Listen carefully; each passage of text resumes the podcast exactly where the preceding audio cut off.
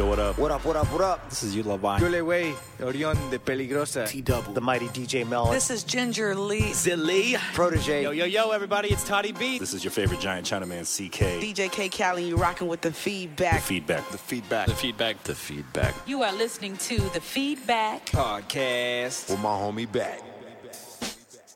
All right, folks, welcome to the Feedback Podcast, everybody. My name is Back, and as always, I got Byron in the house. What up, what up? Doing good, and we're live on Facebook. Hello, everybody. If you're wondering who these two gentlemen are, they're Mo Shafiq and Rob Jones from Mondo. How you guys doing? Very well. Thanks for having us. Thank you, thank you. It's a pleasure. And I got to say, like, he's the one who introduced me to Mondo. Like, I've seen the name many, many times, but I wasn't quite sure what it was, and he came to me and said, Back, we need to get Mondo on the podcast, man. I'm like, sounds familiar. And I went, I'm like, oh, shit, I've seen this poster. Oh, I've seen this thing. I've yeah. seen this thing. I've seen this thing. So what I like to do is always get the backstory, go back in time. No pun. Don't. I like when he gives me that what? look. It's like, what the hell? Well, you, every time I look at you, you're like, no, I'm showing interest, like, oh, oh. Tell me more. That's in- intense interest. I like it. How how'd you guys get started? Especially you as a designer and artist, very young. How did you fall in love with designing and drawing? And I've always just been the kid in school who could draw well. You were just uh, doodling yeah, all just over the drawing place? Just all the time, yeah. And being told that would be a terrible waste of effort and time. You'll never make a living at it. Really? Be a doctor. School counselor? Yeah, oh yeah. No, they all I, told you? Your parents? I took, uh, uh, yeah, no, that was my, that was my parents. Oh. Modest desire. Supportive. Oh, yeah. I remember I spent a day with a heart surgeon one time and a day with a dermatologist. And that was some extreme looking stuff I saw that day. And I, I like, got to touch it? a spleen. Yeah. yeah. I'm in an operating room. They're like, hey, man, you want to touch the spleen? We just cut out of this guy. I'm like, are we allowed to? He's like, sure. Like bare finger? Ain't no cameras.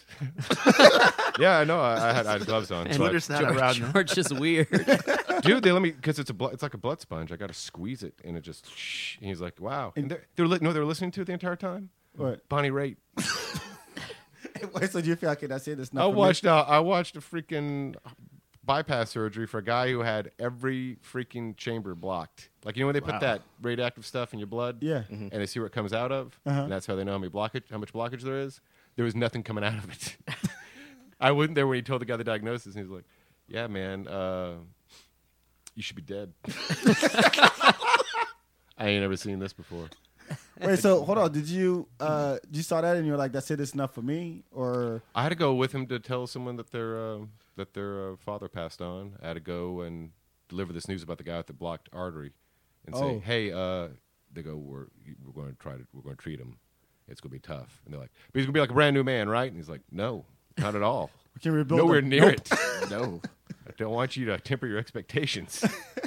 Wow. Until the guy's like, do you smoke? And he's like, yeah. He goes, well, I hope you enjoyed your last one. He goes, man, my, my dog hates it when I don't smoke. He's like, I don't, I don't what? Did you That's see important. This video I just showed you? Your heart's completely backed up.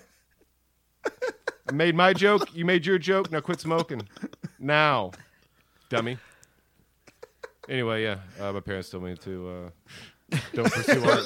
I'm just gonna shut up, man. I'm just gonna let you go. I had a bro- no, I had a brother who was a musician, and they always would hold him up, going, "Hey, look, man, he's having a tough go at it. Mm-hmm. Come on, let him do a, the, let him draw, let him. You need it. You need it. You need to study something practical. Mm-hmm. You need to be, you need to be pragmatic." Uh, my brother actually ended up making uh, quite a good living as a musician. Oh, oh, nice. Yeah. That's rare these days. Oh yeah, it is. I haven't talked to him in twelve years. But. There's a brother out there. Uh, so, Mister Jones out there, good luck to you. I hope you're doing well. But I can't believe you could have almost wore Doctor Jones. Dude, I would have been. I've been the wor- worst doctor. Are you kidding me? You have a great bedside Why? manner. Oh, yeah, I've been. I've been like that. That You'd guy be up all night just doing oh, surgeries. I got to watch him. By the way, that he was there all night. I mean, uh-huh. he was there from break of day till it was dark, and there's having dinner in the like the crappy, you know, doctor's commissary.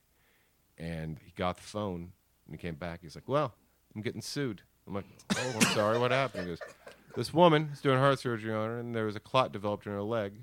She's uh-huh. like eighty-five, some ancient age, and I knew there would be a problem. Those clots could travel easily and start forming all over her leg because of her age. So uh-huh. I cut her freaking leg off, and I saved her freaking life. And what she, what's, how she repaying me? Suing me. It's, tell you what, Rob, you got to really be sure you want to do this, because this is only thank, Tuesday, Rob. This is just because it's it's it's really rough. You're, you're just gonna feel like, what's the point? What did you did you go to a show or see an artist and you're like, this it? You know? No, I was always like art. Dude, I was in my room reading Mad Magazine. You know, oh, nice, yeah. Reading Sergio Aragones, or looking at Sergio Aragones, because you don't really read it that much. uh, what about what about you, Mo? Um, I ended up at Mondo a little bit more of a weird traditional path. I I went to film school, and I also worked in the music industry a little bit. I um I was a tour manager for bands, and all local here in Austin. No, I, I was from New York. Oh, I lived okay. in New York for uh, up until five years ago, and uh, and then and then I worked some shipping receiving, and then I moved to Austin, and I was a fan of Mondo, um, you know, for a couple of years, and I was like, ah, fuck it, I'll go apply for a job there. I have shipping receiving experience. I, you know, and I, I have a film film degree that I'm not using. Uh, and so I went and I applied, and I got a job that just happened to bring me here today, running the uh, soundtrack department, or working in the soundtrack department. Like, how, so you're you're running the soundtrack department. You and Spencer. So you went to Tim Lee from the Draft House, right? I'm yes, he hired me to do some posters for a weird event called Cinemania, which combined. Uh, music and film, and I uh, liked the work I did enough that he hired me for another job called Rolling Roadshow. He mm-hmm. hired me to do one poster, and I said, hey, I got a great idea. How about we get like ten posters made, one for each movie you're going to show? Just ten? Yeah, they're going to show like a movie in, uh, in the original filming location. Oh. So you go go see Escape from Alcatraz at Alcatraz, or Goldfinger, no shit they did this, at freaking Fort Knox. Wow. Not wow. inside, outside, obviously. Yeah, yeah. Uh, but... He was like, yeah, that sounds great. Uh, I can't pay you anymore, so it'd be the same amount of money. So I called everyone I could think of that would uh, be interested in it and said, hey, look, I got crap money. Uh, do you want to do this with me?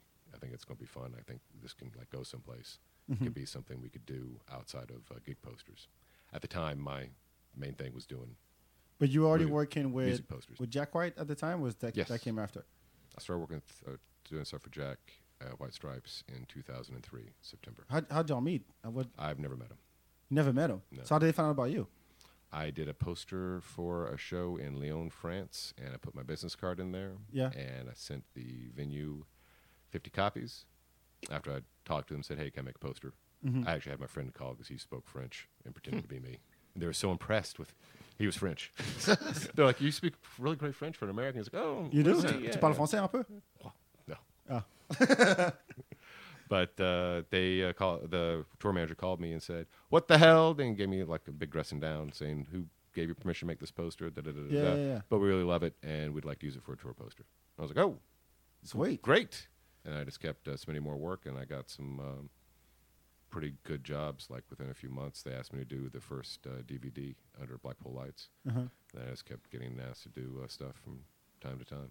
Didn't you guys start as a T-shirt company first? Or yes, we started off as, as Mondo Tees. It right. was a little Which tiny um, joint in the like bo- iron-on T-shirt shop inside the Alamo. It was like supplemental income to the Alamo Drafthouse. Okay, okay. You know, uh, you know, just they had a little closet space there at the old Colorado Street location. The old, the old yeah, the, yeah, the original one. Yeah, but what was it about gig posters? Like, was, was there someone doing it, and you're like, I can do much better than this guy? Oh, why did I start doing yeah, gig yeah, posters? Yeah. What was it? Why gig posters? I was studying advertising at the time here at U T.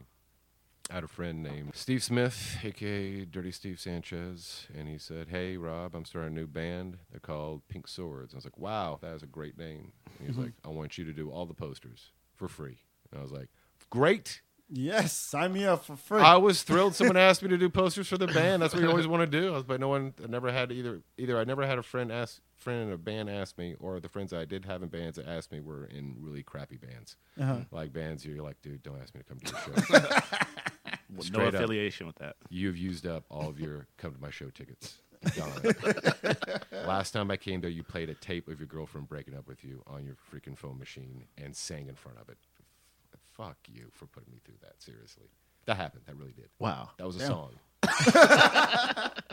What, so what, was there, were there people doing it already? Gig Do posters what? or movie gig post- Yeah, gig posters. Was that something that was for, pretty big for movies or for for uh, for music? Music. Music. Oh yeah, yeah. No, there'd been a, what happened was there was a, I mean, they've always been around, but there was a big resurgence uh, in the late eighties uh, with um, Kozik and Chantry and Lindsey Coon, mm-hmm. Uncle Charlie, and that ran its course, went down a little bit, and all of a sudden everyone who had seen those posters and were inspired by them came up and decided to try to make posters themselves. That was like the second resurgence. Uh-huh. And I came in around that time. That's in the late nineties. So what was it like in Austin at the time? It was really weird because Austin just was a hotbed for it. There was like so many uh, artists. You here. Would think so, but it oh, it, it definitely is. Yeah, it was. No, it was. Living, living in New York, I no shows I ever went to no. had gig posters unless they were bands that came from places where gig posters were a big deal, like the Midwest or Texas. Uh-huh. Hmm. Yeah, New York was not happening. Chicago was happening. Austin was happening. We had like we had like a freaking club. We all hung around, bowled oh, wow. together. Yeah, and. Uh, It just became like a bigger thing. Uh, then Flatstock, which is the poster convention attached to uh, S- South by Southwest, mm-hmm. that was started by someone here in Austin and Frank Kozik in San Francisco. That's started by Jeff Pavita. He was one of the. Uh, oh, I didn't know it was that, that big of a. Uh, Still goes on. I mean, yeah. you go to, you go to st- even Stubbs to this day. They have like a ton of gig posters hanging on their walls from all the shows they've done. It's like, and the old emos used to have all their gig posters that they had for the last like twenty years, mm-hmm. all hanging on the back of the wall. Like it was, there's a lot of like gig poster pride here in town that I, I was not aware of. I mean, I remember when I first went to a concert that anyone had a gig poster, uh, one that was a screen printed, you know, really nice. Uh, poster, I was like, what am I supposed to do with this? And I literally folded it in yeah, right, right. and oh. half. Don't even roll them anymore. They're just here. And it's like jerk off. Is that the worst you can do is fold it instead oh, of yeah, rolling yeah, it? Yeah, yeah, yeah. Oh yeah, no. I, I was I was fifteen years old when I did that. Give me a break. Any age. I didn't know any better. A baby doing that would even the posters at Spencer's are rolled up. Yeah. yeah, but I was like going in the pit, you know. Dude, I used to. Uh, we had a place called Coach House Gifts, which was our.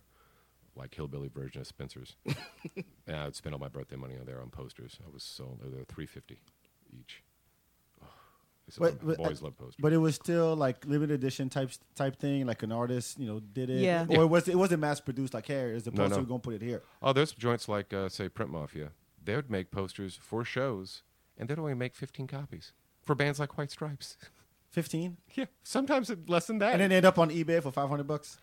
If you could get one, that's well. That's that, that's a little bit more. That's an extreme a, example, but I'm saying that yeah. would happen. There's people that would make it super limited. Just they're like, hey, this is what we need. The whole secondary market thing came after the fact. I mean, really and truly, you know, a lot of these shows are like, you know, smaller rock shows here in Austin. I mean, imagine mm-hmm. the capacity of some of these rooms. I mean, you know, you have a couple hundred, but really at the merch table, if you ever worked in that side of it, like uh, you know, like I did for a couple of years, the amount of people are buying merch like ten percent of people. You know, so yeah, if yeah. You, you print a hundred posters for a show of a thousand, you know, you, if you sell out of all of them, then you're lucky. You know, and mm-hmm. so that's the hand numbered thing is, you know, and the fact that it's limited run, it was only for that show was the selling point, but it wasn't that the amount of it that was the selling point. It was that you can only get it at that show.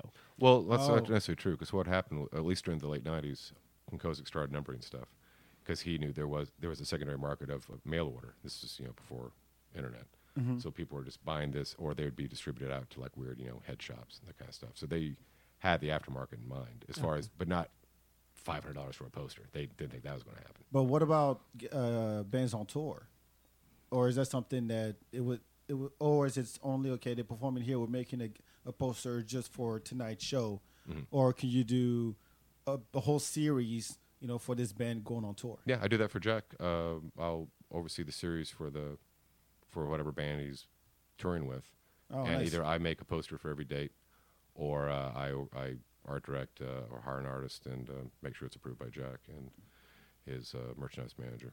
But so yeah, you can do you can do a show uh, poster for every show. Mm-hmm. Although generally for Europe, it's a better idea to just make one tour poster because it's you, you just put Europe on it. It's a hard sell. yeah, so European tour and just have all the dates listed out. That's the biggest challenge for a gig poster artist is you getting getting a tour poster where you have to put fifty dates, tw- thirty dates, right, right, right, or a festival poster where you have to put a hundred band names. Figuring out a way of doing that without having to make a giant block at the bottom because that's just mm-hmm. awful. Wow. Big, big challenge. So when Mondo officially launched, what was, I mean, the market was already there, I guess. There was already this. No, there it wasn't. No for, uh, I posters. mean, for posters no. and. No, they, were, they, were, they want to make oh, T-shirts. Decentralized, I guess. Yeah, what happened was uh, they wanted to make T-shirts, and it was just making iron-on T-shirts, and then these posters made for these uh, screenings uh-huh. would sell, and they would sell pretty all right. And kept bugging uh, Tim League saying, hey, man, you should make a poster for Flaming Lips are coming. We can make a poster for that. Hey, uh-huh. Q T Fest. Let's make some posters for Tarantino. It's Q T six. We can make six posters. We think, ah, that'd be great.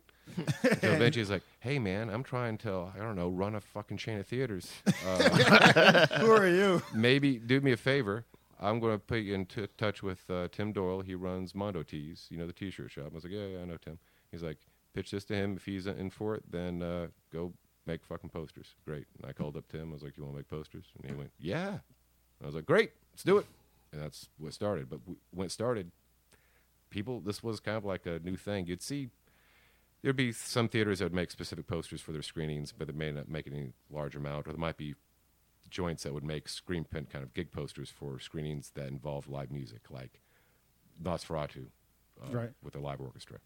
But uh, trying to push it into a big series like this, you know, really attack it with a bunch of different artists and stuff really hadn't been done. So Mondo Tees already existed then? Yeah. yeah as, as part a, of the draft house. Yeah. The timeline goes Mondo Tees, the T-shirt stop, uh-huh. shop. Then Rob gets hired to do a couple posters here and there. And then Mondo Tees selling those posters becomes a sep- its own thing later. Oh, okay, okay, okay. Um, and then that's when that's when Mondo... I mean, we're still called Mondo Tees, but yeah. Mondo Tees sort of uh, evolved out of that because the T-shirt business wasn't really doing very much, mm-hmm. to be honest. I mean, we sold some T-shirts here and there, but it wasn't really the you know making a ton of money. And it, it, it came to actually down to the point where Tim, I believe, if the story goes correctly, that he was like, I, I don't... Th- think we're this we're going to keep this around much longer unless you can make it lucrative. Mm-hmm. And then that's sort of when it became a like, okay, well, we can start doing more of this poster stuff because that seems to be making, that's where the money is at this mm-hmm. point. But did you, I mean, you saw it around, but it wasn't happening as much.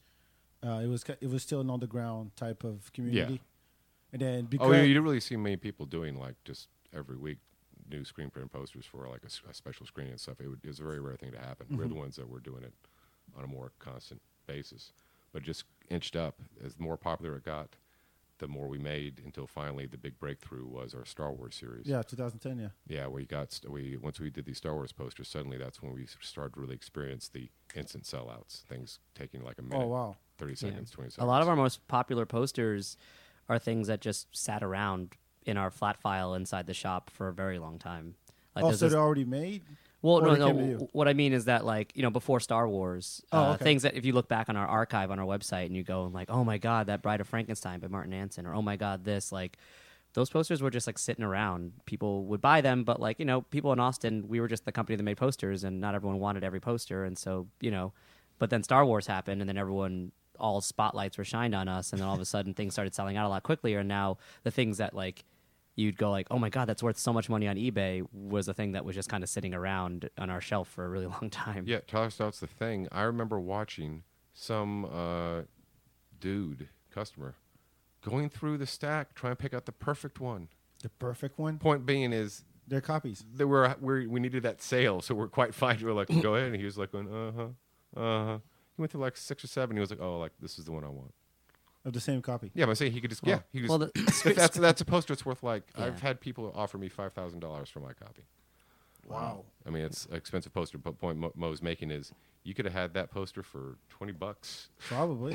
No, at, when we were selling it, it's just no, people were like, oh, that's cool. And then yeah. the whole Star Wars things happened. And then everything blew up. So yeah. did, they re- did they reach out to you, or did you guys actually you just did it and then you asked for well, a license after? The, the natural organic progression was that we were doing these things, but we were just making posters for screening events, and then then we transitioned to making official merchandise.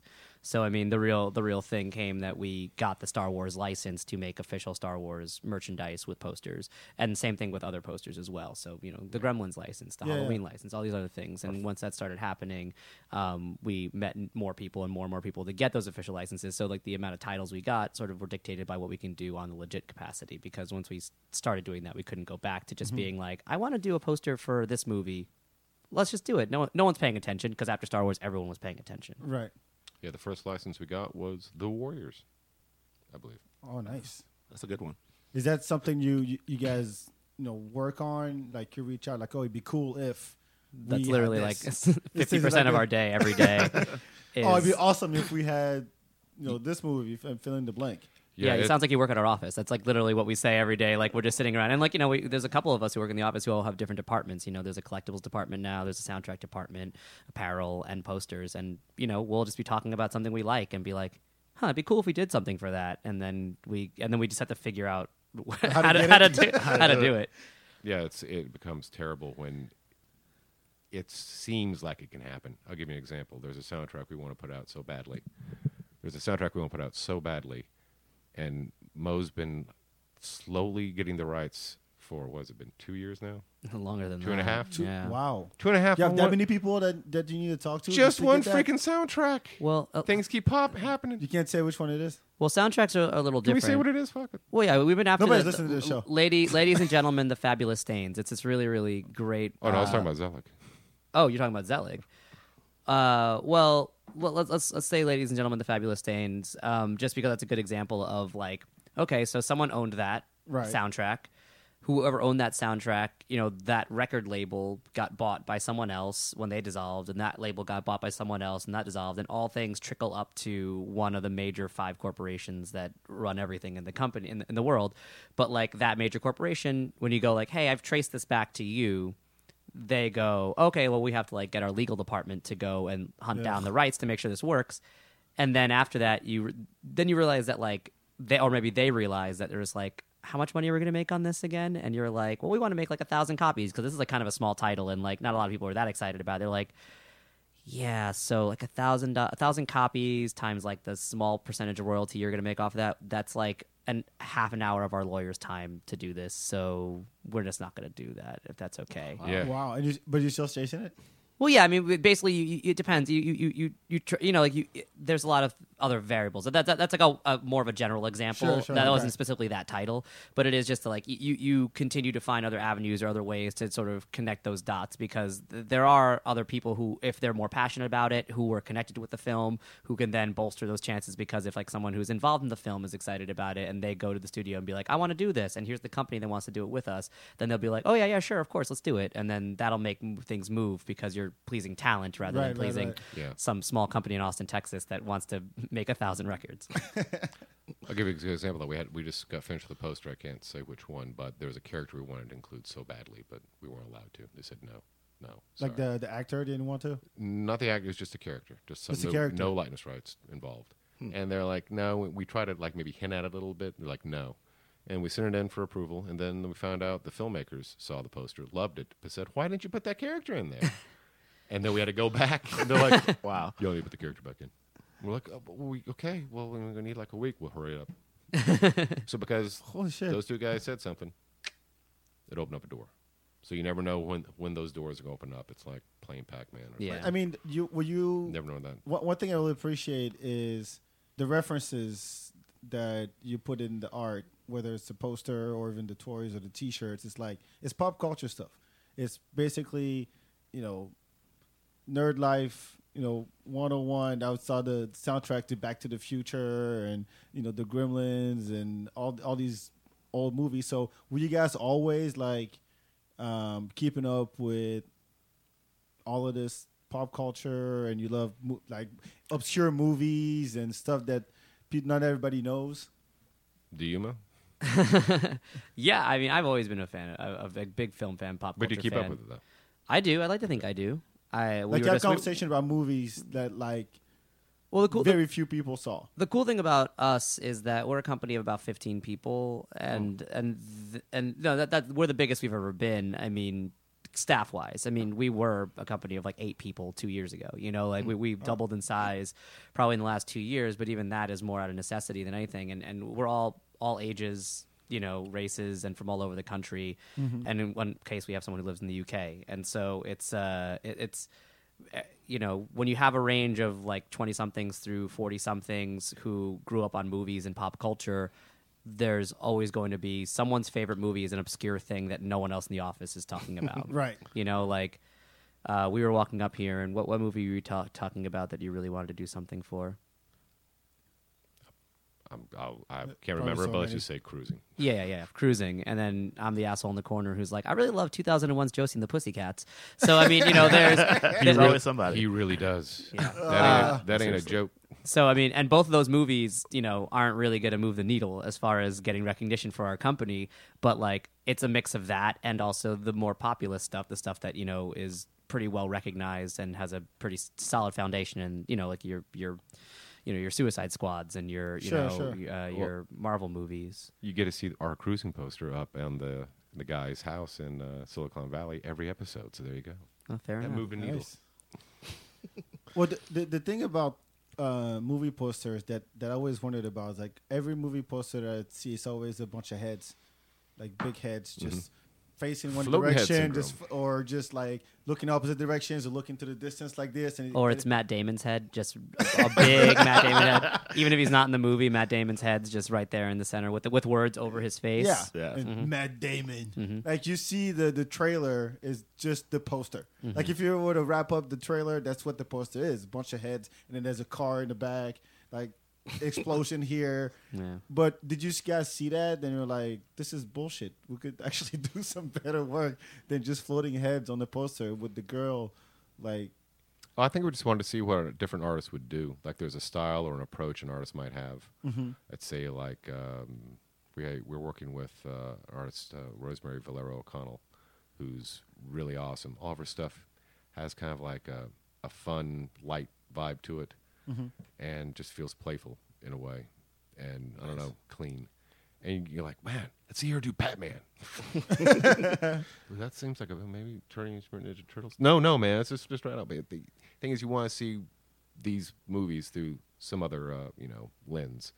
I think that's what our main drive is. Not maybe trying to, because most of the po- most of the posters we make would not do well in a marquee, I don't think. Well, yeah, that's the other thing. Is like the, the, the studio marquee poster gets a lot of shit for being really generic, but as you know, we all we use Netflix and Hulu and all these things sure. on a regular basis, and if you look at what the images that, like, when you're scrolling through things trying to pick what you're going to watch, yeah. like, you have like ten seconds to see something as you're scrolling through, and it's this big, and you're like, oh, that looks good, right? And yeah. what what is going to be the thing that draws you to it? Like the, the the marketing people in these studios have figured out there's a science to it. It's the star's head as big as yeah. possible, mm-hmm. the name in a font that is very easy to read, and a little bit of atmosphere to tell you if it's a horror movie, it's a comedy. Are they smiling or are they like scared? You know, like it, it's a really condensed thing, and and it's only becoming more like that because the amount of time you have to catch somebody is really, really limited, which is, you know, it's a, it's not bad or good. It's just different from what, what we do. What we do really is just a matter of, like, as fans of titles, uh, you know, like you said, Batman's a good example. You know, everyone's lived with Tim Burton's Batman for, for sure. twenty years now. Yeah. And so you go and you say, like, oh, okay, uh, well, like, now that we know that you're a fan and you're a fan, like, it, if you, like, were to condense your love of Batman into one image, what would it look like? It would be radically different from what yours did. And, you know, I think that there's something to that because everyone loves that movie, and if you want to put it in the wall, you want something that kind of captures something that you bring to it rather than what, like, the studio did. And Batman's a bad example because, like, that logo that they came up with was actually really iconic and, and kind of was really important for that time. Mm-hmm. But, I mean, you know, if your movie was a lesser-known, smaller, obscure film that actually has no merchandise out there at all whatsoever, you know, say it's Black Swan, say your favorite movie is Darren Aronofsky's Black Swan, like, you can't go to a store right now and buy Black Swan merchandise. Mm-hmm. So there's a company out here yet it would be cool yeah. if wait till you see the coasters we're making. Yeah. um, is that Black Swan? Yeah, it uh, gets cold and it turns black. It's yeah great. And we uh it's like mood. I'm sorry. We'll be, uh, some red appears around the middle. Derailed. No, anyway, so you know what I mean. It's just that yeah, there's yeah. merchandise for your favorite movies that, that, that, like, you know, maybe you wouldn't be able to represent in any other way. So, you know, get an artist to do their interpretation of it, and then you put it up on your wall because the one sheet of Natalie Portman's face is just, you know, not that special. But do you, do wow. you go different perspectives, different artists? Okay, Batman, go. Deadpool, go. And then you have maybe three different people come up whatever whatever that means to them on a poster, or you, or you already have the direction ahead of time, and you say, okay, well, based on what I'm thinking, this guy is good, so this guy's going to do the poster. We we, tr- we try not to poison the well. If we're hiring artists, we want to see what they come up with first. They'll submit roughs, and we'll go, hey, that's a great direction. Mm-hmm. And sometimes maybe after a few rounds of roughs, we might say, hey, maybe try this just to see. Mm-hmm. And then that's maybe when we'll get involved with the actual uh general direction of the concept for the poster. But there's one main one artist actually doing it. It's not oh, yeah, yeah, you yeah. have a whole variety yeah. of people doing uh, the there same might project. Be so, someone might be involved later. It uh, depends on the artist if they uh, aren't very good with or don't have the time for um, layout of the text. Mm-hmm. We might have someone else do the text for them. Mm, I might yeah. do it myself. Uh, Jay Shaw at uh, Mondo does a lot of great uh, credit block work. Uh, Alan Hines is a guy we work with does that. We usually have some set guys who are really great with uh, credit blocks. Well, I don't think, I, like billion like, blocks. We don't really like pit people against each other. Is that what you mean? Like we don't like pitch to multiple artists. Be it's like, not best, not best best poster works. You know, like yeah, we're not like madmenning them or anything. But really, it's just that yeah, we got a license. We go like oh well, you know, we have that license for a couple of years. So it's like we'll get a, lo- a bunch of different artists who we all think could do something cool with that title. Um, but if it's something like, you know, it's a new release, a movie that maybe we haven't even seen yet, but like, you know, let's say it's Mad Max Fury Road and we're just like really excited about it and it's a month before the movie comes out and we want to do something with it, I'll pitch an artist who we think kind of fits the vibe to that story based on his past artwork. You know, like we would go specifically to a singular artist rather than asking like seven artists to do their best work and then being like, all right, the rest of you, you didn't cut it, but you, you go. You know, like we're not doing that or anything. Oh, okay. And also some people might not be available too. You have to do like, God, I'd love if I could do so-and-so and so-and-so. Oh, we got them working on these other projects. Ah, oh, geez. But yeah, you have your go-tos at this point. So how does one get into that circle? Oh, how does... Get, how do you get, find artists? Yeah, do you just go to... Mitch Putnam. We have uh, we work with uh, oh, yeah. with a guy Mitch Putnam. Uh, he runs a uh, website called O M G posters dot com, and part of his uh, other job is to scour the internet and curate a kind of presentation of that week's best prints and posters. Mm-hmm. And as a result of doing that, he's quite plugged into what's being what artists are you know doing right now and finding new uh, new talent and going, hey, check this guy out, check this chick out. And also, it can come from anywhere. In fact. Our creative director for uh, collectibles, Brock Otterbacher. I've used Bro- Brock Otterbacher. Sorry, freaking. Uh, he's. I've used two artists. He he suggested in the past couple of months. Uh, Mo and I actually used them for uh, some L P work. So any an artist, can, as long as you're doing great work, it's catching uh, somebody's eye at Mondo. There's a chance. Yeah, we did an originals uh, original artwork show at our gallery, and I saw a piece, and I just fell in love with it. And then a couple months later, we were working on um, the soundtrack to uh, The Fountain, and I was like, we were racking our brain about who to go to, who to go to, and I was just like in my head, and there was just lingering this like one artist small piece that I had saw at one of our gallery shows, which was a gallery show of just like do whatever you want. You know, it wasn't an artist that we were assigning these people to specific titles, so mm-hmm. all I had the basis on what, what their style was, what their what their like. what they would do if they could paint whatever they wanted. And I saw that and I was like, maybe that artist would be good for that. And so um, this artist, Nicole Gustafson from Washington, and I reached out to her and she made this beautiful, beautiful artwork for The Fountain, and we're releasing it at, at MondoCon. It was different from what she normally does too, in a small way. Yeah, right? It was darker. It was a little bit more, um, yeah, I mean, the movie's dark. So I mean, I guess she, she kind of took her style and spun it around this pretty serious subject matter, and that can that can backfire a lot. You hire somebody, you basically want to hire them for you, for the work you're familiar with, right? And everyone's all hire somebody, and that's for some freaking reason the time they choose to go, hey, I'm gonna try a brand new style out on you guys. I hope I get it figured out in time. I have. Range. I hope this pays off. But you're actually working with. But in this, but in the case of most talking about Nicole, uh, good Lord, it was gorgeous. I mean, you run it like okay, we have a project, and you have. A month to because this is when we're going to release this. Wow, can you imagine having a whole month for it? I don't know. It could be two days. You got two days to do it. I had one time I uh, had twelve hours for something that was released at Best Buy. What, what was it? It was a single for White Stripes called Walking with a Ghost.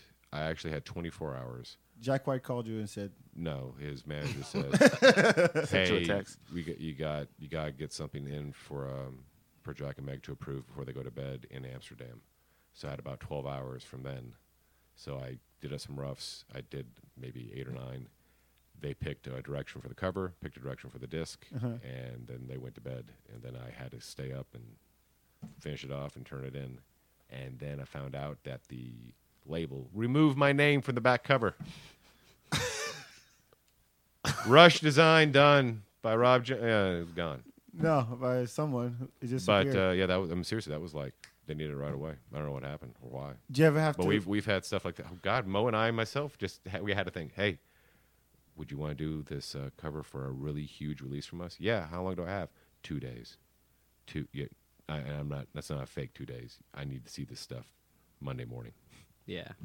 Two days. It happens. But yeah, typically, you know, in a, in a perfect situation, the way it works is we just can release things whenever we want. Yeah. Um, if it's mm-hmm. if it's for a new release movie, yeah, the deadline, the, talk, the clock is ticking. But typically, we just have a bunch of things in the pipe that we work on that sort of fit, you know, a general release calendar. Um, but then, yeah, we have a couple of things that, you know, have to be tied to specific events or anniversaries or screenings that go at the draft house. And we'd love to have those in the pipeline many, many, many, many weeks in advance. But typically they do come down to the typically the six to four week range. So working with, I mean, like I said, Marvel, Disney, did they did they just found out there's this Mondo guys, this is what they do, and we can get some cool ass posters for Guardians of the Galaxy, and they came to you guys, or did you guys actually seek it out? Some studios seek us out. We are lucky now that we've been doing this now for a couple of years. That's impressive. Well, since since since, since Star Wars like was two thousand nine, yeah. two thousand ten. ten, yeah. Um, so six, going on six years of being pretty well known for doing what we do, that some studios reach out to us directly. But there's still a lot of stuff that we have to hunt down ourselves. So, you know, Marvel, we we go to them with every movie and we say, we'd love to do this. And sometimes they ask us if we would want to help them with some of their stuff. Um, so it's like every now and then it's different. But really, I would say that it's more likely that we're just seeking out the stuff that we want to do, um, you know, because we just are just fans of so much stuff that we have You're to hunt it down yeah. of everything. Do you actually ask fans what kind of stuff they would like to see? Or is it just you guys make the decision and make the call and say... Uh, we'll take suggestions from anywhere. Yeah, there's been sometimes I've seen something like, hey, that's a big, that's a pretty good idea. But uh, like someone yeah. on a forum, get an email. And there'll be there'll stuff, there can be stuff internal. Someone can say, I cannot wait to make this poster for Rocco's Modern Life. And I'm like, what? What the hell is that? Uh, they feel like hey, old man, aren't you hip to the things from Nickelodeon in the nineties? Like, I'd, no. order, I'd order that. Well, that poster as well. If you're if you're into that, great. Do it up. uh, I mean, we're not we're not we're not doing like Twitter polls or anything. No, no, like no. That. But, but but you know, like we we, we listen to feedback. I mean, we have gallery shows every every two months, and we have a, a large gathering of fans who come meet up with us. And every now we talk to everyone, and if they say like, "Oh, it'd be really cool if you did this." Uh, you know, a lot of times it's either something that we are like pretty hip to, or sometimes it's things that we're just like, oh man, I had no idea people were like that into that project because it keeps like I keep hearing about it, uh-huh. and you know, and then by the time you leave the gallery, you're like, man, we should probably do something with that game or movie or T V show because people are like obsessed with it right now. What took you most aback by its reception, Mo? The obvious one is Stranger Things. I wish we had something no, on Stranger Things. In the I mean, works, of, our, of our, I thought I was going to thought you were going to say Over the Garden Wall because it was. Yeah, it was well, so no, no, that, that that's a, that's the thing that I was lucky that people were so excited about. Have you guys heard of this show called Over the Garden Wall? Uh, uh-uh. No, I'm not.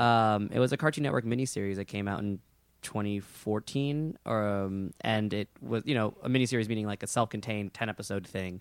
And it's yeah, they didn't. They, it's the only time they've ever done it, oh. and so it was like a one of a kind thing. Elijah Wood is the the lead voice actor in it, and it's this really simple kind of unique sort of Wizard of Oz meets like Dante's Inferno meets like Tom Waitsy, folksy like Americana.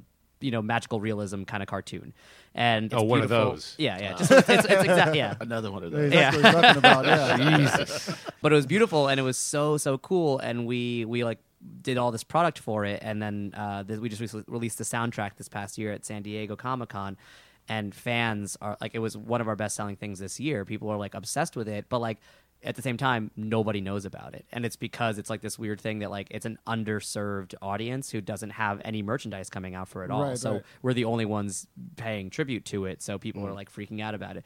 But yeah, I mean, that that's a show, that show that, that is literally just people probably going up to each other being like, have you heard of this? Have you done this? You do something with this. You should do something with this.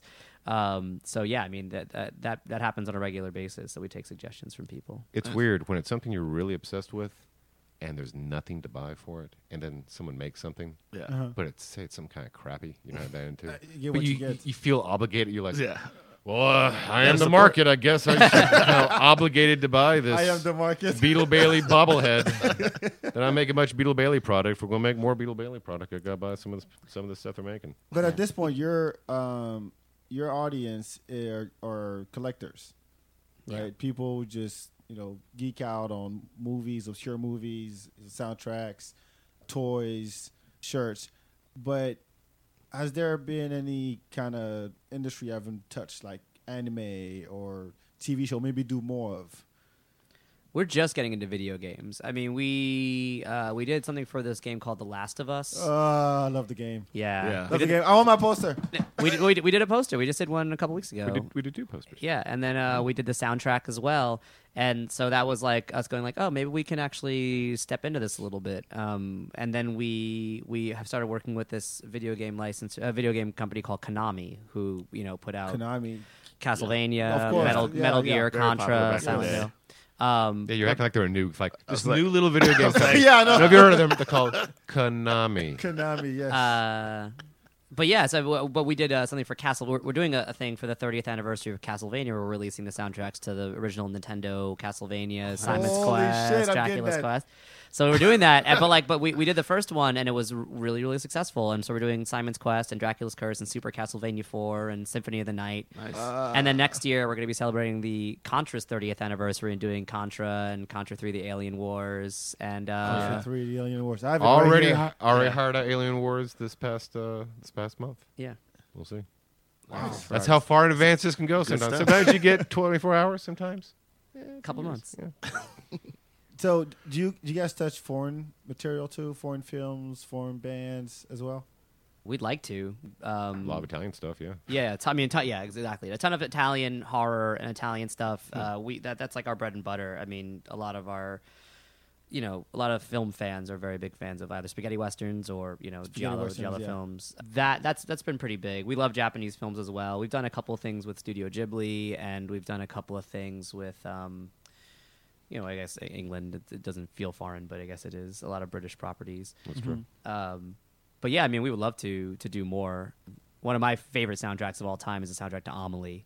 Um, I would love to do that. Um, there's a couple of other just random titles here and there. But yeah, we, we, we go out of the... I mean, it's the world is getting smaller every day. Yeah, so, yeah, I mean, yeah. it's, it's, it's you know, if it, if it made it over to the U S, uh, you know, chances are it's something that's like, you know, in our wheelhouse and something that we, you know, I, I can't say it's something that, that's it's super obscure, but I mean, you know, everything from Spaced, like Edgar Wright's first T V show, to like, you know, uh, like current anime, like One Punch Man, for example, or something. You know, like we're we're we're we're hip to a lot of stuff like that, and you know, there's only so many days in the week, so we, we try to, to branch out. But I wouldn't say we've done a ton of anime.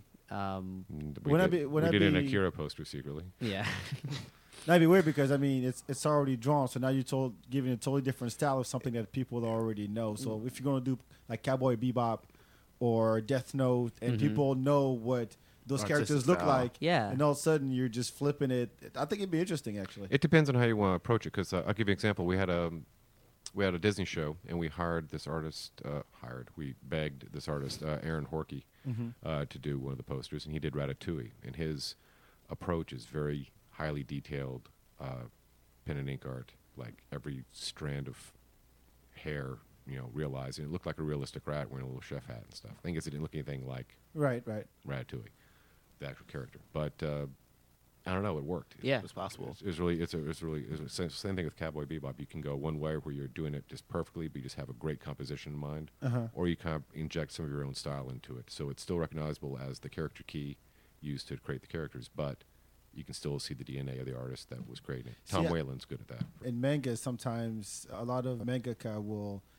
take they take one character and then they'll draw it to be the Akira Toriyama from Dragon Ball Z and draw that character like it was Dragon Ball Z character, and then do it again for a Bleach character and again for a One Piece character. The same character, just different styles. Yeah, and yeah. I think that'd be that'd be dope to see. No, I mean we we we're big fans. I mean. Um, I'm a big anime fan, but no, I can tell, I can tell. But I mean, we, you know, the, the, he brings up a good point because I mean, like, yeah, you can, you can bring make some uh, as like you know on model is is is how I guess how, what they would say. But you know, it, with uh, Johnny Quest, for example, Matthew Woodson's Johnny Quest, like it had the same, it had the right vibe to it, it, it, but it had like a really really unique composition that would make it feel like, oh, I'm not just hanging up like a, a you know a Johnny Quest thing in my house. It felt like a real piece of art, mm-hmm. but it also had all the characters looking very faithful to their composition and also sort of the the aesthetic of the opening credits and, and a lot of stuff. So it, it it's easy to do that. Uh, not easy to do that, but it, you know, like you, it, it was you, not easy. He did a whole other poster where he tried to do his own like normal Woodson style, yeah,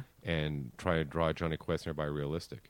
Bandit looked crazy. I, I wish we could just make a poster just of Bandit because it was like really because it still had the mask, but it was like this pitbull looking freaking dog. But Johnny Quest, we kept going back and forth trying to get it right because it kept looking like Anthony Michael Hall. well, I guess I should Breakfast say Anthony Michael Hall. Yeah, no.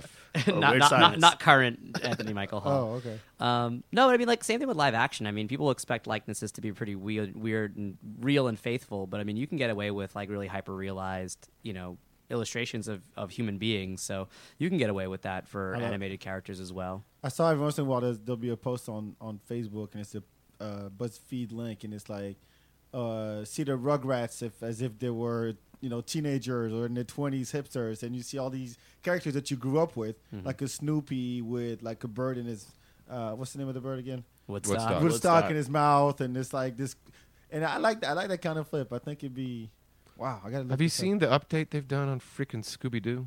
No, they did Scooby Doo. Wait, oh the cartoon or, the, or there was a poster about it? It's the, a, it's, it's a current cartoon. Oh, that was a comic. Oh, and the, the, is, it, is there a comic? There's there's is one. It? Basically, Shaggy's got a freaking like waxed mustache and a sleeve of tattoos. Like a hipster? Yeah, and Fred, they were hippies. They were. Not Fred's got the freaking like Anthony Kiedis tribal. They're so out of date with their. Their, their shiz. But oh, they go in production with something like that, or is it just the no? This is being this is being done. This oh, is the wow. update. Oh, you gotta look at it. It's just just and Scooby looks all kind of odd too. I mean, it's just it's the craziest like. They're it's the update that no one demanded. Yeah, they could well, just well, kept it classic. So, like, you yeah. don't hear people going, "Hey, man, these uh, Camel uh, Lights packages, they need to be uh, look a lot more modern and hip. Yeah. I'm tired of these this old ass Camel." No, you're happy with it. No one's asking for it. Don't give it to them. Is the Mystery Machine like keep making uh, the same A C D C record? I don't, I don't even know what the Mystery Machine is Escalade like. Now. But it's an S U V. It's probably an X five or just or a, a truck. God, because you're right. A P T Cruiser. Oh, oh no. oh, yes. No, you know Daphne's got like you know like her dad's probably rich. She probably like bought them like a like some sort of weird Escalade or something. It's probably hot yeah. too. Oh yeah, it's got to be. I can't, I can't remember what they did to the Velma. It was something weird. But look it up. It's it's bad. It's ba- it's bad. Do you get mad at stuff like that? You mm-hmm. know, when you see something you grew up with, because a lot of the your material is like I'll old school stuff. I try to hold judgment until I can see it myself. Mm-hmm. I remember everyone going, "Oh, Heath Ledger's gonna be terrible as the Joker. This is gonna right. be awful." And I'm like, I remember that. Then you watch it, and you're like, "Oh, well, he did a pretty good job." But yeah, d- but it's a good one to end on. Yeah, good, good but job, if you get if you don't get it right away, and you ask the artist, "Okay, can you explain to me exactly why you drew Velma with a hourglass shape and?" Uh, There, for, for something like that, though, that's uh, I don't know. That's, I mean, they maybe could have pulled it off.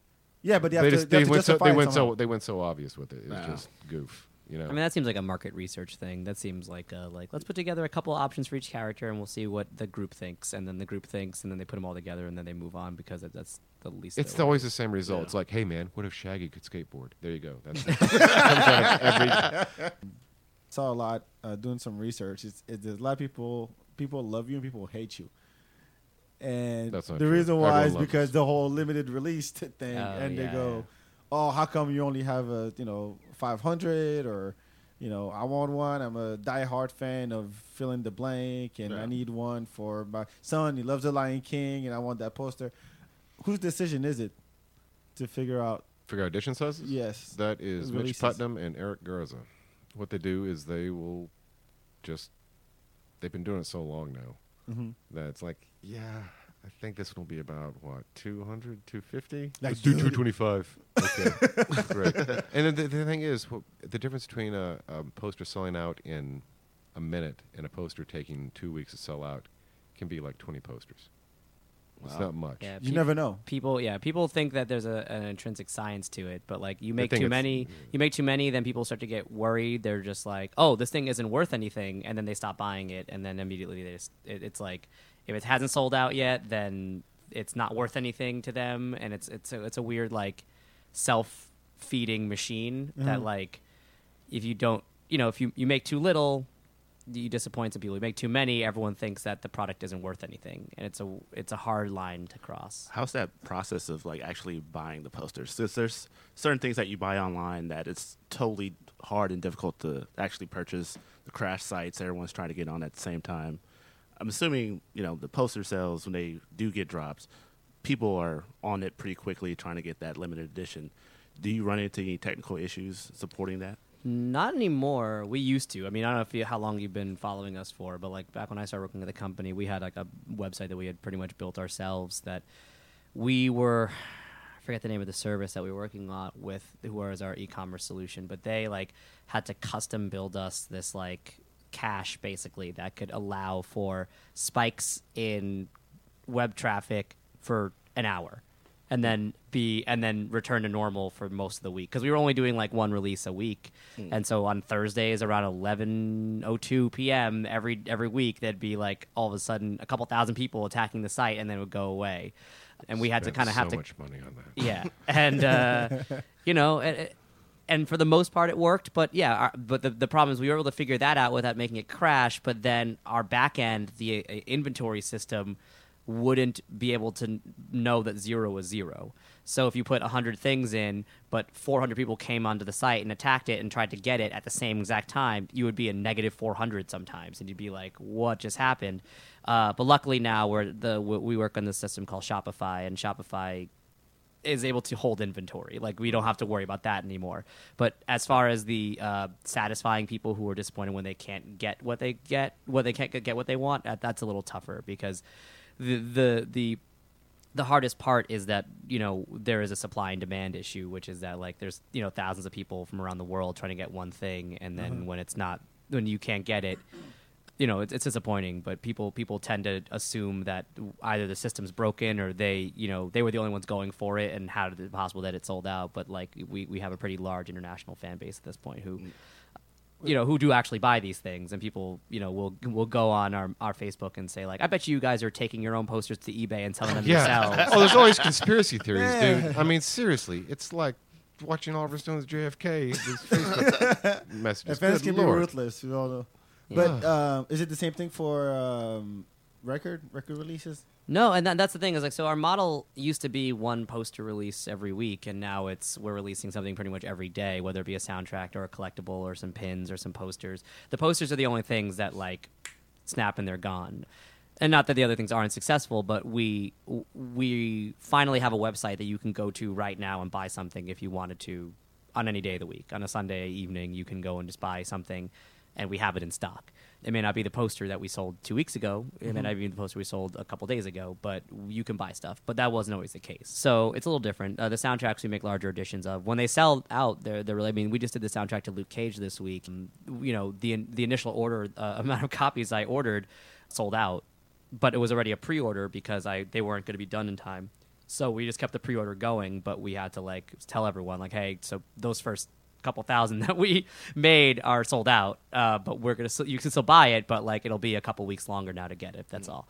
So I mean, they do move. I mean, then that was all just in one day, um but some soundtracks don't. You know, some soundtracks will be there for a couple weeks or a couple months, and you know, that's fine too, because you know you know the demand for music and content like that's a little different than collectible hand numbered pieces of art.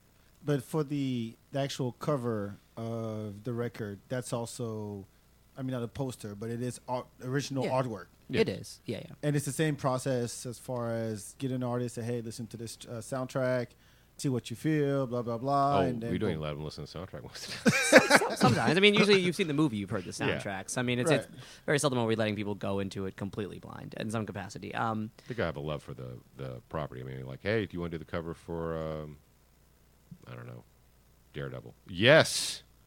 That's yeah. all they have to hear. Mm-hmm. They're just happy to do mm-hmm.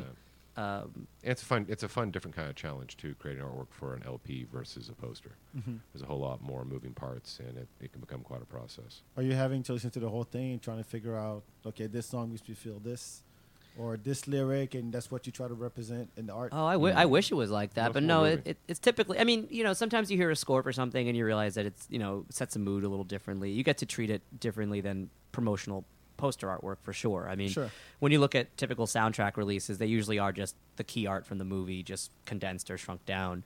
But what we get to do, at least, is bring tone and mood, and you know, bring in sometimes even the composer's opinions too, because the composers, you know, get to approve sort of what uh, the artwork looks like, and if it catches to them, at least what the movie meant to them as well. So mm-hmm. it's it's a, it's similar to the poster stuff, but it's a little different because you know we're we're satisfying a couple different masters. Less so people who are planning on framing them as much as people who are just planning on collecting or even listening to. And like like you said, there, there's other elements too, like making sure the audio sounds good and all that stuff. You know, you don't have to worry about that with the poster. The poster mm-hmm. is always going to go on the wall regardless of how it sounds, you know. Yeah. Cool. All right, let's get into uh, MondoCon because... MondoCon? What's that? Yeah, I don't know. You, you guys tell me. Yes. Yes, I mean, so this is the uh, third no. year of MondoCon? It's the third year you're going to be having it? Yes. So for those who aren't familiar with MondoCon, what what is MondoCon, essentially? It is short for Mondo Conference, not convention. Isn't that weird? Yeah. Ah, I thought it was convention. No, it's conference. Um, What's the difference between a conference and a convention? A couple syllables. Smart ass. So we, we go to San Diego Comic-Con every year. We've been doing it now for six years, and we love it. It's our one of our favorite weeks of the year, and it's a week. And that's not an exaggeration. Mm-hmm. You go out there on a Monday, you get back on a Monday, and you're a different person. And, you know, you know one hundred couple, one hundred thousand people you interact with on a daily basis, and it's, it's really it's like intense. Vacation for me. I don't but know what you're talking about. You jerk. Do you get to cosplay at all? No, no, no. We're working, and that's the problem is that we're working the entire time. A lot of our favorite artists and people from all around the world are there, and we get to see them for a second. We're always so exhausted and so like just there's just so much that goes into doing San Diego Comic-Con right that we one year came back and we were just like, what if we just did our own thing, right? You know, like what if what if we invited all of our favorite artists to Austin, to where we live, we get to show them a good time, and then we invite some people to come, you know, celebrate with us. Mm-hmm. And uh, it'll we'll limit the amount of tickets that we sell. You know, we'll keep it small. We keep it in a smaller venue so that everyone can actually talk to the people that they're hanging out with and spend time with them. You know, we'll get some local food trucks to come out. We'll, you know, we'll get a local brewery to make a custom beer for it, and we'll show some movies like we do here because we do this thing with the Alamo Drafthouse called, uh, you know, Mondo Presents, or, you know, Mondo screenings or secret screenings, mystery movies. And we would do that here in Austin, you know, but, with, uh, you know, once a year with people coming to it, coming to us. And that's sort of how it was born. It's the idea of like making the anti-convention or conference and uh, having people come to us to see, get a little slice of Austin, but also have all of our artists come in at the same time and have an excuse to party with them, basically. Is they, it, they bring, and they also will bring a lot of stuff that's premiering at MondoCon, or especially if you're a fan of buying originals, mm-hmm. uh, they bring it. They get cracking like three months before. There's mm-hmm. a lot of stuff coming in from, for example, Randy Ortiz. I'm very excited to try to buy. He does a great graphite work. This crazy, hor- horrific looking stuff. So, in addition to you know the panels and the screenings, people will get a chance to actually purchase artwork there and posters. Oh yeah. Oh yes. Oh, okay. And we'll have we'll uh, we ourselves will have uh, exclusive releases. We're in there from posters, pins, uh, records, anything we can uh, we've announced that we can talk about yet, Mo? Yeah, well, we're doing the soundtrack to The Fountain, and we're doing the soundtrack to Monster Squad. You know, we're doing a couple of screenings. I think we announced some of them. We announced Clockwork Orange. I know that. Yeah, Clockwork uh, Orange. The other one yeah. we have not announced. And would you like um, to announce it? Exclusive.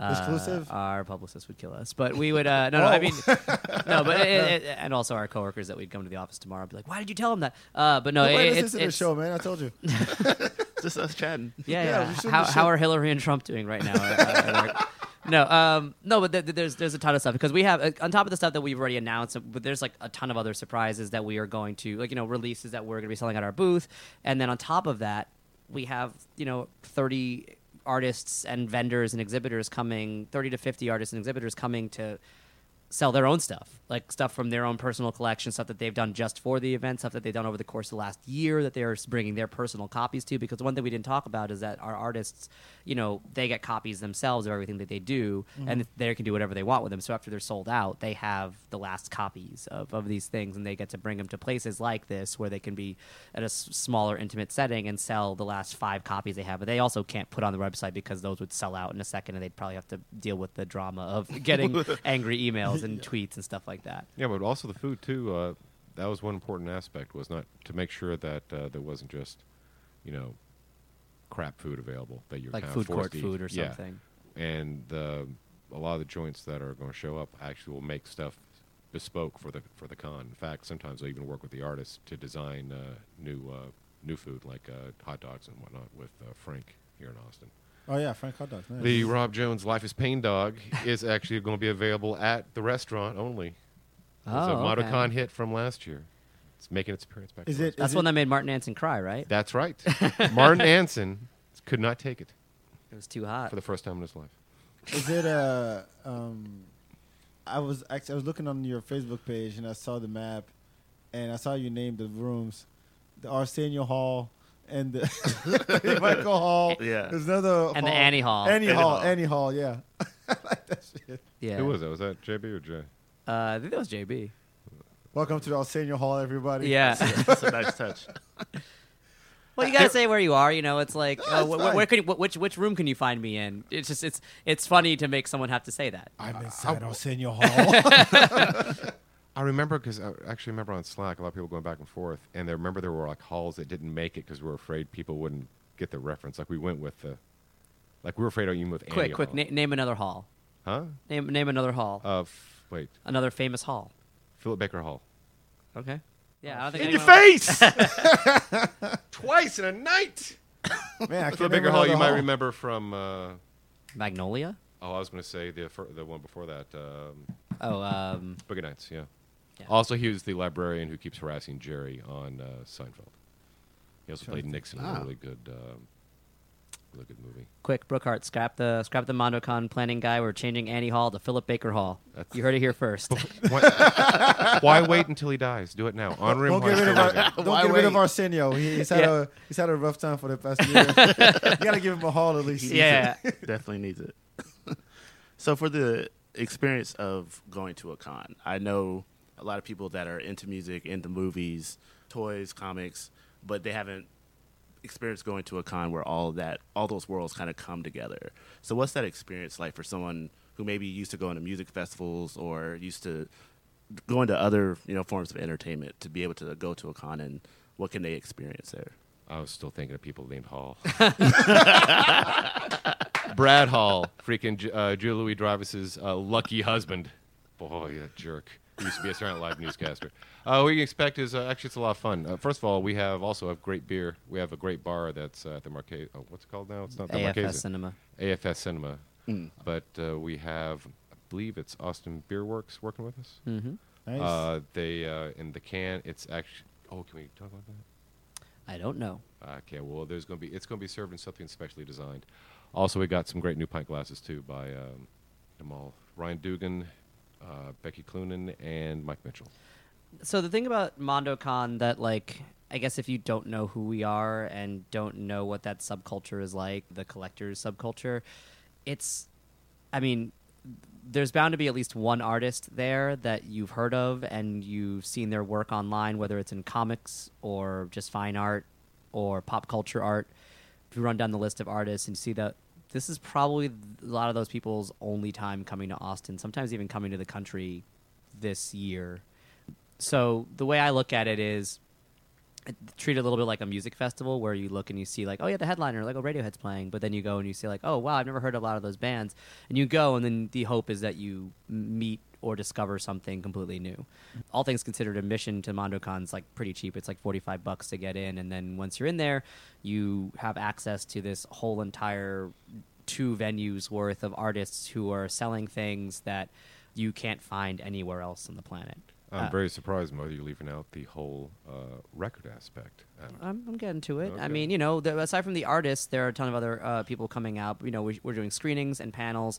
We have a whole Uh, what we're calling the reco- record shop at MondoCon, uh, which is, you know, our, our record label, but we're also bringing out six other record labels from around the world, mostly soundtrack-based, but a lot of these other labels like us dabble in some some other non-soundtrack material as well. Mm-hmm. And it's just going to be, you know, if you collect records at all, this is like boutique grade or, and, you know, level of people who are making current record stuff, like, you know, bringing that stuff to life. Like the, the tastemakers and the people who are bolstering the the the newfound like soundtrack movement, they're all going to be under one roof. So if you're a fan of soundtracks at all, or even if you're just a record collector, you know at least one of these labels. And same thing goes. You come here, you check them out, but then you know, you get to discover all these other labels that a, a lot of them who don't exhibit at all, period. You know, mm-hmm. because you know we get to go to some places like San Diego Comic-Con, but a lot of these other p- places don't really get to go anywhere else because you know who. Well, they choose not to go. No, a lot of people just don't. I mean, I'm sure people would if they could, but I mean, you know, it's, it takes a lot of... Go to Comic-Con, yeah. Yeah, to, to even go to a Comic-Con, you can't get tickets, but to exhibit, when you've been grandfathered in, like, people people don't give up their booths to Comic-Con, you know? Like, in New York Comic-Con's almost impossible to exhibit at as well. Mm-hmm. So, I mean, like, you know, getting into these places to sell stuff, like, it's a very difficult place, but these places, these companies all have stuff in record stores, and they also have a good web presence, but they don't really make public appearances because...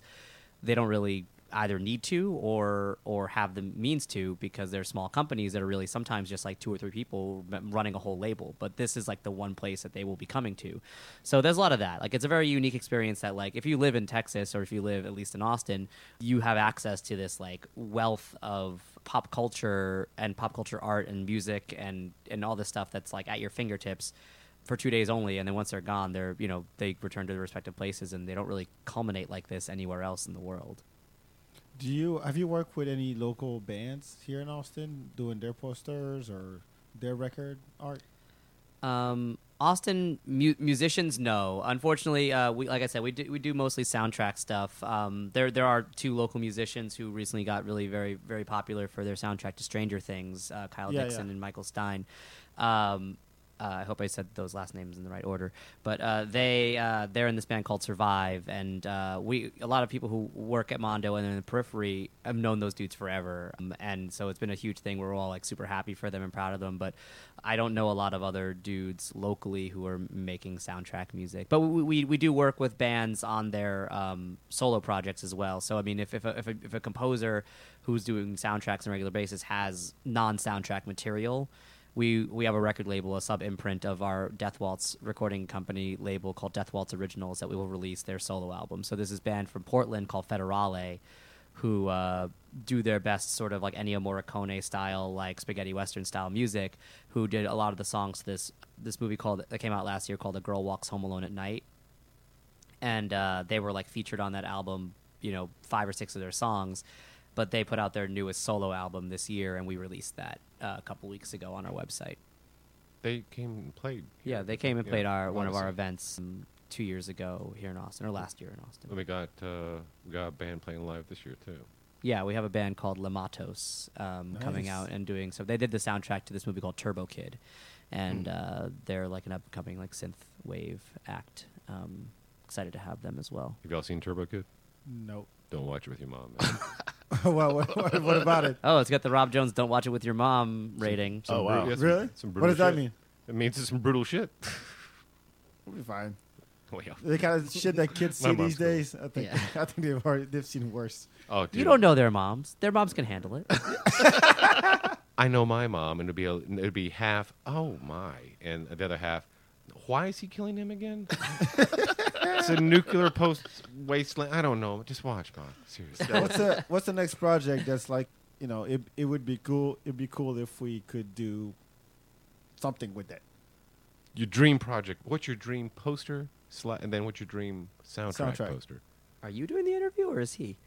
Uh, I know we talk to everyone. I want I want to see how I want to see how you answer. My dream poster. Ooh. I haven't thought about this. I used to have a million of them, and then and then uh, we've done so many that it's it's kind of hard to keep track. Think of your favorite uh, artist and subject pairing, oh, and timeline and number of releases, and paper and paper stock. Yeah. Um. Jesus. Really? Go ahead I'll and do... give me dead air, Mo. I want. Okay, so look, look, look, look, look. I do the soundtrack. I, I, I have I have a canned answer for the soundtrack thing, so I can I can do that. Well, then know? say that while you're thinking about your other answer instead of giving dead air, Mo. You're oh giving up your first dead air, Mo. Tough. All right, my, one of my favorite soundtracks of all Start time him, damn, uh-huh, is a soundtrack to Magnolia, Paul Thomas Anderson's Magnolia. Okay. And it would be a dream come true if we can release that. Um, as far as an artist pairing and movie. Oh my God, I think I would love it if Martin Ansin did anything that for any movie that we've ever seen this year. Nice. Um, what a love letter to Martin Ansin again. No, okay. Well, so so so we, we had this project with Martin Ansin for the movie Skyfall, which the you know, James Bond one. Yeah, James Bond yeah. one, and uh, we learned the hard way that you can't, you just really can't do original artwork for James Bond. Um, it's just not really something that they allow for. But it it did make me realize that there's a real dearth of James Bond related stuff out there, and that's like, I mean, that's not a genre, but it feels like it with there being twenty-seven movies in that in that catalog. It's so. a subgenre. Um, so I I personally would love it. My dream thing is to do something James Bond. Um, I, I would love to do something. Obviously, Martin's Skyfall is the first thing that comes to mind, but James Bond. I, I, I, I'm a huge Bond fan, so I, I would love to pay tribute to that character. I mean, it's been fifty-two years, fifty-three years in entertainment. So okay, wait. So you get Martin Ansin to do one James Bond film. What what is it? Is it Skyfall for sure? No, I think I think uh, From Bond. Russia with Love. Is that your favorite? Yeah, it's really? One of them. Mine too. Yeah, yeah that's oh, good. Okay, what would be yours? Finally, then? Something in common, Mo. Yeah, nice. You guys work together. Uh, what would be yours? Your dream soundtrack would be Cruising. I want it to be the complete Cruising soundtrack, which includes all these tracks that they cut out uh, or unable to include on this. In fact, I have the, a- the original acetates for the soundtrack, that, the original soundtrack they released, uh-huh. and it has uh, one of the songs cut off of the one they eventually put out for stores, just so I could have that one song. So, yeah, I love that movie quite a bit. Your uh, poster? You know what? God, that's stupid.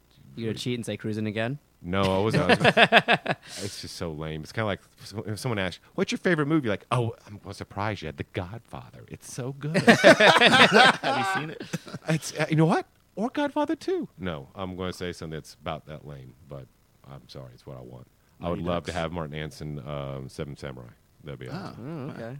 That's not that. That's not that far. Because it's so many characters, he would combine it in a really cool way. He would do something interesting with uh, Toshiro Mifune and his character.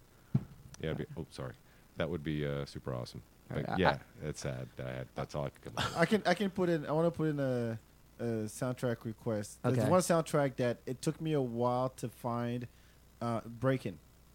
Breakin'. Breakin' yeah. The movie. Nineteen. Really? Is, it, is that is that a hard soundtrack to find? Well, the thing is, the one that that you uh, the one you get doesn't have all the tracks on it. Like oh, that. Okay. The Al Jarreau is not on it. Mm. Really? Which is weird. And yeah. also, there's a, there's the extended version of uh, Tour de France. Okay. I do. I know that one. uh, what's it, what's the name of the freak, the French guys? Tour de France. It'll come back to me. I know that my anyway. mom would be really happy if I put out anything that had Al Jarreau on it. I'm going to go take her to see Al Jarreau in December. Take a oh, look. Nice. Because yeah. when I, I mean, when I got it, it didn't have it on it. Maybe I got a no, and that, that happened. That happened all the time. I mean, you know, keep in mind that when you're pressing L Ps back in the eighties. You only wanted to make a one-side album, and you have, like, you know, eighteen minutes per side. So if your soundtrack is longer than thirty-six minutes or forty minutes, chances uh-huh. are they're just cutting stuff. Or if it was, like, licensed mm. only for sync and not for, for mechanical use. So chances are that they, they you know, you can make a deluxe version of Breakin', but the, the window of time under which they probably would have done that, you know, is sort of lost. So it would be companies like us that would do it. So, I mean, that's not that, that out of the out of the... Uh, realm of reaches. I know that one of our art directors, Jay Shaw, is a huge fan of the uh, movie Real Genius, and he keeps telling me on a all regular basis that we need to do the soundtrack to Real Man, Genius. Just but like Real Genius, not not like yeah, the, the full uh, same thing, like the full unreleased, like everything that never got released from Real Genius. And I'm like, all right, yeah, I, I totally, I, let, let's do it. And also Ferris Bueller's Day Off, but someone actually finally did it. Whoa, whoa, whoa! So you give a totally let's do it to Real Genius, but my uh, beseeching for Strange Brew is met with like rolled eyes. And it was two Strange Brew soundtracks. That's what's great, but no, could have been a super deluxe. Make every oh, look, I, I got it on record, so now it's gotta, yeah. it's gotta happen. Yeah, yeah, yeah. It's, it's gotta a, happen. I'll do it in order. I'll do, I'll do Break In, then I'll do Real Genius, then I'll do Strange Brew Volumes One and Two. Thank you, uh, appreciate it. Thank you for coming on the show. We're done here. I got my request in. It's, like we're, it's a wrap. Let's let's do Highlander Two with uh, New York, New York. No, it came out as a Queen album. They didn't put, but it's the Highlander soundtrack. Oh. But they cut out this. They cut out freaking uh, Freddie Mercury singing "New York, New York." Yeah, and before I do all that, I'll put out the Prince soundtrack. The famous Liza Minnelli song. That's right, Liza. I'll put out the, the Batman soundtrack by Prince, but with all the missing tracks that he didn't release before. I'll do all that before I get to Break In. And yeah, get, get everything together. Yeah, yeah, yeah. And yeah. I'll see you in six months. Yeah, perfect. Great.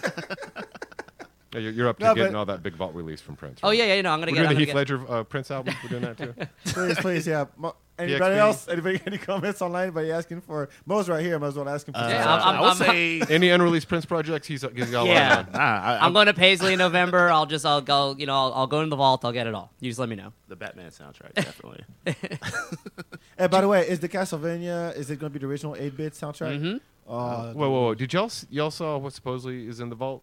What? No, that's not that, that's not true. It's not true. No, not that part. I'm talking about this. I believe, and you t- tell me you don't believe this. That what? He got uh, Michael Keaton's outfit made to his size, but in purple. You did?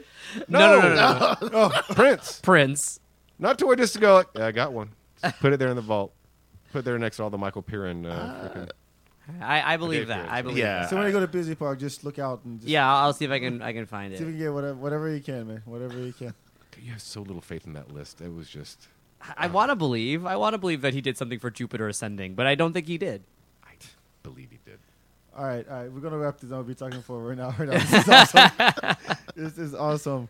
Uh, so MondoCon, is it twenty-first, twenty-second? twenty-second? twenty-second, twenty-third. twenty-second, twenty-third. But we nice. will have a gallery opening that's free to the public on the twenty-first, Friday the twenty-first, with Ken Taylor and Jason Edmiston uh, at our Mondo Gallery, which is on four one one five Guadalupe Street here in Austin, Texas. Uh, um, Guadalupe and forty-second Street, right? Yeah. In that area? Okay. Yeah, it's great. It's going to be a great show. Uh, it's hard to get uh, Ken Taylor into uh, the country because of his criminal record. But we figured out a way. Not true. False. He's from Australia. They all have criminal records. You don't know who's listening to this. I'm kidding. Nobody. No one. But not about Ken's criminal record, though. Anyway, the point is uh, Ken's going to be here. Jason Edmiston is all going to make it across the border from uh, Canada, and uh, it's going to be a wang-dang-doodle of a show. It's all uh, like horror houses, or let me make sure I pronounce that correctly. Horror. Horror. Horror houses. Horror. It's going to be some horror. It's going to be a real scream. Y'all should all check it out. It's going to be hilarious. Nice. And man. Scary. By the way, uh, Michael C. Hall. There it is. Oh, yeah, from Dexter. Michael C. Hall. Yeah. Actually, yeah. I got I got better. That guy's supposed to be, I, I heard he did, I don't know if you all know this. Lazarus? But, okay, I'm, we're, we're getting tickets. We're going to go see it.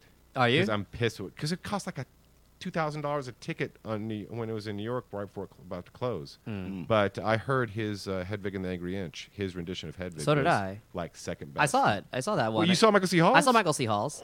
You saw Neil Patrick Harris, and I saw Michael C. Hall. I, I thought it was great. Can you, can you oh, I saw Tay Diggs, too. Do you have more rooms you need to name? Next year, we'll, we might have more Hall. So, yeah, just give us. What, what else do you have? Tamron Hall. Tamron Hall? From N B C News. The oh, Black I don't girl. Know. I don't know that. Actually, I got even one. I'm surprised you guys didn't bring up. Daryl Hall. Oh, Daryl Hall. Hall and Oates. I Hall think Oates. That was one that was discussed. Why didn't we go with Daryl Hall? I don't know, man. I think if we if the record section gets its own hall someday, it'll definitely be Daryl Hall. I, I agree yeah. so. Yeah, we should have a huge. And Michael C. Hall will just be covered in uh, plastic wrap and. It's a clean room. No, we print his face on a pair of panties, like in Sixteen Candles, and just raise it up to the ceiling. Oh, like, Anthony Hall. Yeah, Anthony Michael Hall. That, wasn't he uh, Farmer Ted? Yeah. No, I was thinking Michael C. C. Hall from Dexter. Oh, I'm sorry. I thought you were talking Anthony Michael Hall. No, no, no, no Michael re- C. Hall from Dexter. Yeah. I was saying retiring Anthony Michael Hall's name so we could put in this. Oh yeah, Daryl Hall name. Seriously. Daryl Hall, yeah, that makes me sad. We don't, we haven't recognized that great hall.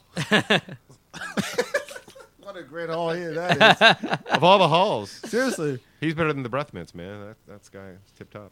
You'd be surprised. I just typed it. I just googled it. They gave me a bunch of halls. Thank you for coming. That's yeah. what I was gonna say. no, but, no, seriously, I'm I'm actively gonna look up. I went to the website. I saw a bunch of uh, uh, collectibles, even V H S and D V Ds mm-hmm. and toys and all kinds of stuff.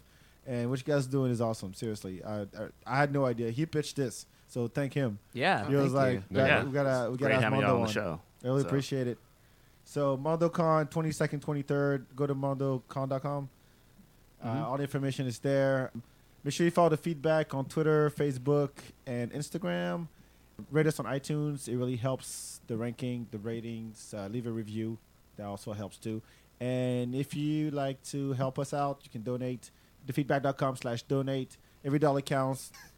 But it's it's dope. It's dope. I love yeah, it. Yeah, no, I say this is a pro setup, man. Thank yeah, you, thank you. Thank you. This is like fifteen hundred dollars. This is much better than the Yeti mic. Uh, it's near all my coffee cups on my uh, my desk. Why should, y'all should start a podcast. Just geek out about stuff.